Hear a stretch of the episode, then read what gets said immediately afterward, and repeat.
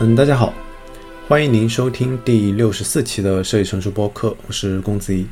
在这一期，呃，我想聊一聊我最近思考的问题，除了关于呃工具、关于工具的产品设计这样一个话题之外，另一个我挺关注的一个话题，就是关于沉思生活状态的这样一个问题。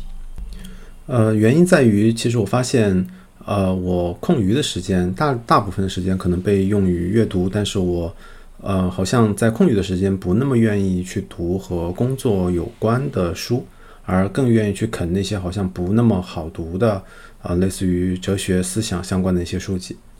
那么，即便在我的认知当中，这两种类型的内容都是好的，但是我想知道，呃，我做这样的一个内在的呃决策的时候，我内在的动因是什么？而且其中是有一些问题，它重要。但是看起来好像毫无功用。但是不仅是我，很多人都愿意为类似的事情去倾注时间，包括为了艺术、为了文化、为了其他看起来好像毫无功用的事情。那么，带着这个问题，我开始进行探索。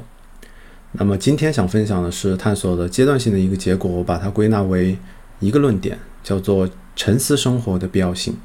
那么下面我会开始聊一聊为什么。呃，我所看到的沉思生活是必要的，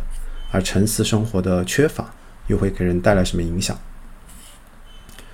呃，首先我想聊一聊关于沉思生活的必要性在于的第一点，它的缺乏直接导致了我们日常的倦怠和压抑的情绪，而且我们很难察觉是由于沉思的生活的这样一个生活状态的缺乏而导致的。呃，理查德 ·A· 伊斯特林在一九七四年发表的论文，呃，题为《经济增长是否改变了人类命运》这篇论文中提到，他提出幸福感和收入的关系不一定是正相关的。我相信这这个结论很多人也都感同身受。而根据亚里士多德的幸福观，这个幸福所所谓幸福悖论产生的原因就是沉思生活的缺乏。而这里内在的一个逻辑在于。在呃一个人收入增长的早期，收收入的增长的确可以带来幸福感的提升，因为收入增长带来了充分消费的体验和充分消费的可能性。而这个可能性给人的感觉是，只要努努力工作，收入的提升和幸福感在实际感受上的确是正相关的，这会强化这个人对于这个反馈循环的一个依赖。而问题在于，努力工作的状态。收入形成了对于幸福感的外在依赖，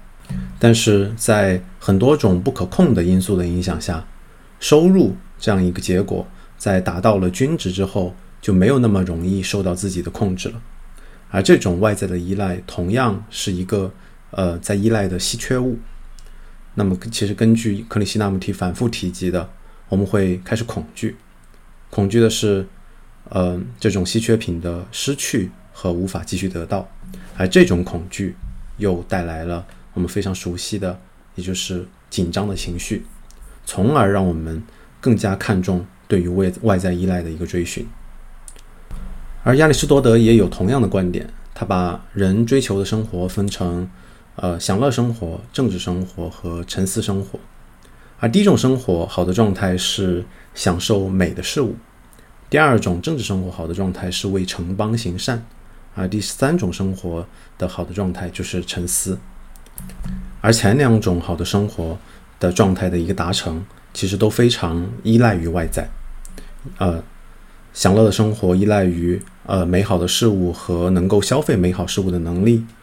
而政治生活好的外在依赖于一个好的城邦的呃外部环境，但是只有沉思生活是不依赖的，它是自足的。所以总结一下。沉思生活的一个必要性的第一个原因在于它是自足的，不需要外在依赖的，否则我们会非常长期的因为外在的依赖而处于一个紧张和压抑当中，一直得不到好的状态和宁静。而第二个关于沉思生活的一个必要性在于，它会带来真正的产出，而不是现有物质的复制。在韩炳哲的《倦怠社会》这本书的开篇，他就提到。我们当前处于一个所谓公绩社会当中，每个人都成为了自己的雇主，而这让我们处于虚构的积极当中。这种虚构的积极让我们非常期待拥有更多的身份，拥有更多的所谓功绩，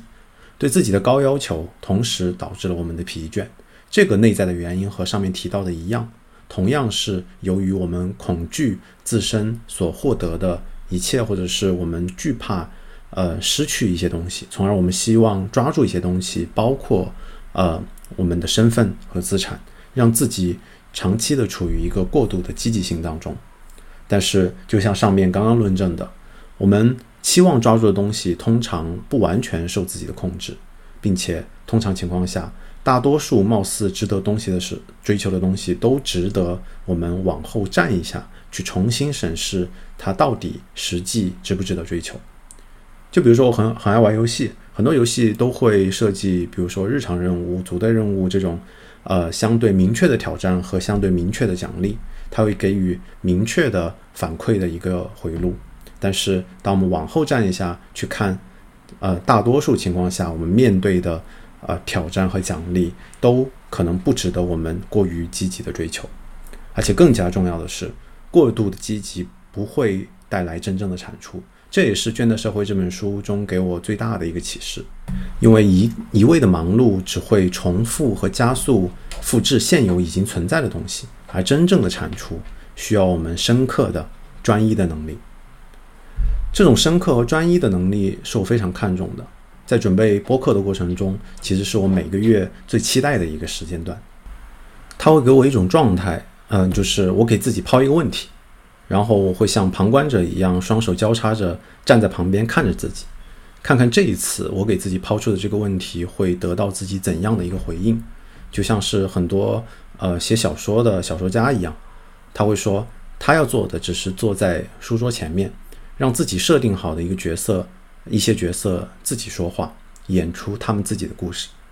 在很长久的过程中，我也仅仅在准备播客的过程中会有这样的体验。在有好的产出之后，我会非常的愉悦。我想这是我很短暂的体验到了专一状态所带来的奖励，而我也相信这是真正产出的一个必要条件。而且这种状态并不是容易得到的，反而是需要做一些决定，比如说刻意的隔绝。也就是对很多事情去做出否定的态度，包括不立刻对身边的人和信息做出回应，不对其其他好像也很重要的事情去做积极的回应，不对自己去做更多的关注，而这内在其实包含着，嗯，挺重大的否定，对思考以外的，对于沉思以外的任何事情的否定。而最后一个，我觉得沉思的必要性的原因原因是。在于它是特属于人的活动，我们很容易想象，呃，亚里士多德提到的外在善、身体善，有可以由呃动物性或者是动物也能体验到。外在善或者说外在的好的感受，当我们充分消费的时候，我们可以体验到；当我们有足够的金钱和资源的时候，我们可以很容易的去获得我们想获得的东西，就像掉进米仓老鼠一样，有其实是有外在的好的充分的感受。而身体上其实也是一样的，当我们拥有健康的身体和状态的时候，就像跑在跑步和运动的时候感受到愉悦的动物一样，它也它的它的这种感受也是非常真实的。但这也不是人类所特有的，而只有沉思生活是。它背后的意识是理性的，理性是一个人的本质属性，是人所特有的一个活动。这里这里的理性不是。呃，比如说用于劳作的工具性，这也是汉娜·阿伦特在《人的境况》中引用卡尔·马克思的一个论点，在他他在讨论劳动、工作和行动的时候去做的一个分辨。用于劳动的工具性所运用的理性，同样无法让我们感到自足，因为劳动的产出必然会成为产品，而产品仅仅在被交换和使用的时候才会产生价值，这让我们运用的理性也有了外在依赖。到这里，其实，呃，已经解释了我为什么上我上面提到的问题，为什么我在工作之余不那么想看工具类的书籍。它的原因在于，不是他们没有用，不是他们没有价值，而是它有了外在的依赖，它必须在工作成绩出现的那一刻才体现出它的价值，它不是自足的。而沉思或者是由其产产生的东西，可以是自足的。而且值得一提的是，当我们刻意的去呃去除了行动的目的化之后，大多数人会进入娱乐和消费，而不是导向美、善行和沉思，导向对于自我需求、挥霍和吝啬的行为，而不是导向沉思。这是一个更加复杂的问题。让我们回到属于人、属人这样一个呃特性上，外在的善、身体的善都不完全是属于人的，但是亚里士多德提到的灵魂善是呃完全只属于人的。而灵魂善的拆解下来，就是我们上面所提到的快乐、德性和明智，或者说呃审美的意志去城邦的行善和沉思的明智。而明智又是这其中最。属人的一个目的，它是高于德性和快乐的，它有更更大的完满性和自足性。所以回过头来，为什么属人的特性是这么重要的？为什么说亚里士多德说个人的美德、公共生活的美德都是为了实现属人的这样一个沉思生活而存在的？我想只能通过人的呃此在的有死性来解释，因为此在在思考存在。并且他的生命是有限的，所以脱离了平常状态的此在，在深刻的体会和思考之后，必然会导向沉思生活。最后，我想以幸福悖论这样一个话题来做总结。在袁九龄的一篇论文《论亚里士多德的至善幸福观》这篇论文的结尾，他也这样提到：幸福悖论产生的原因有很多种，但其中最重要的也是最本质的原因是沉思幸福的缺失。人们对物质欲望的过度渴求，导致陷入沟壑难填的状态中。当收入不能满足其对于物质欲望的向往的时候，就会产生烦躁不安的情绪；当收入能够满足其物质欲望的追求的时候，就会陷入百无聊赖的情绪。在烦躁和无聊的纠结当中，离自己所要追求的幸福也越来越远。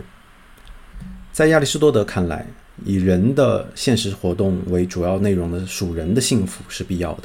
但不是最终的目的。以思辨为表征的沉思幸福是最高的第一位的幸福，是人摆脱外在手段，充分展示自身内在价值的体现。所以，就像我上面提到的，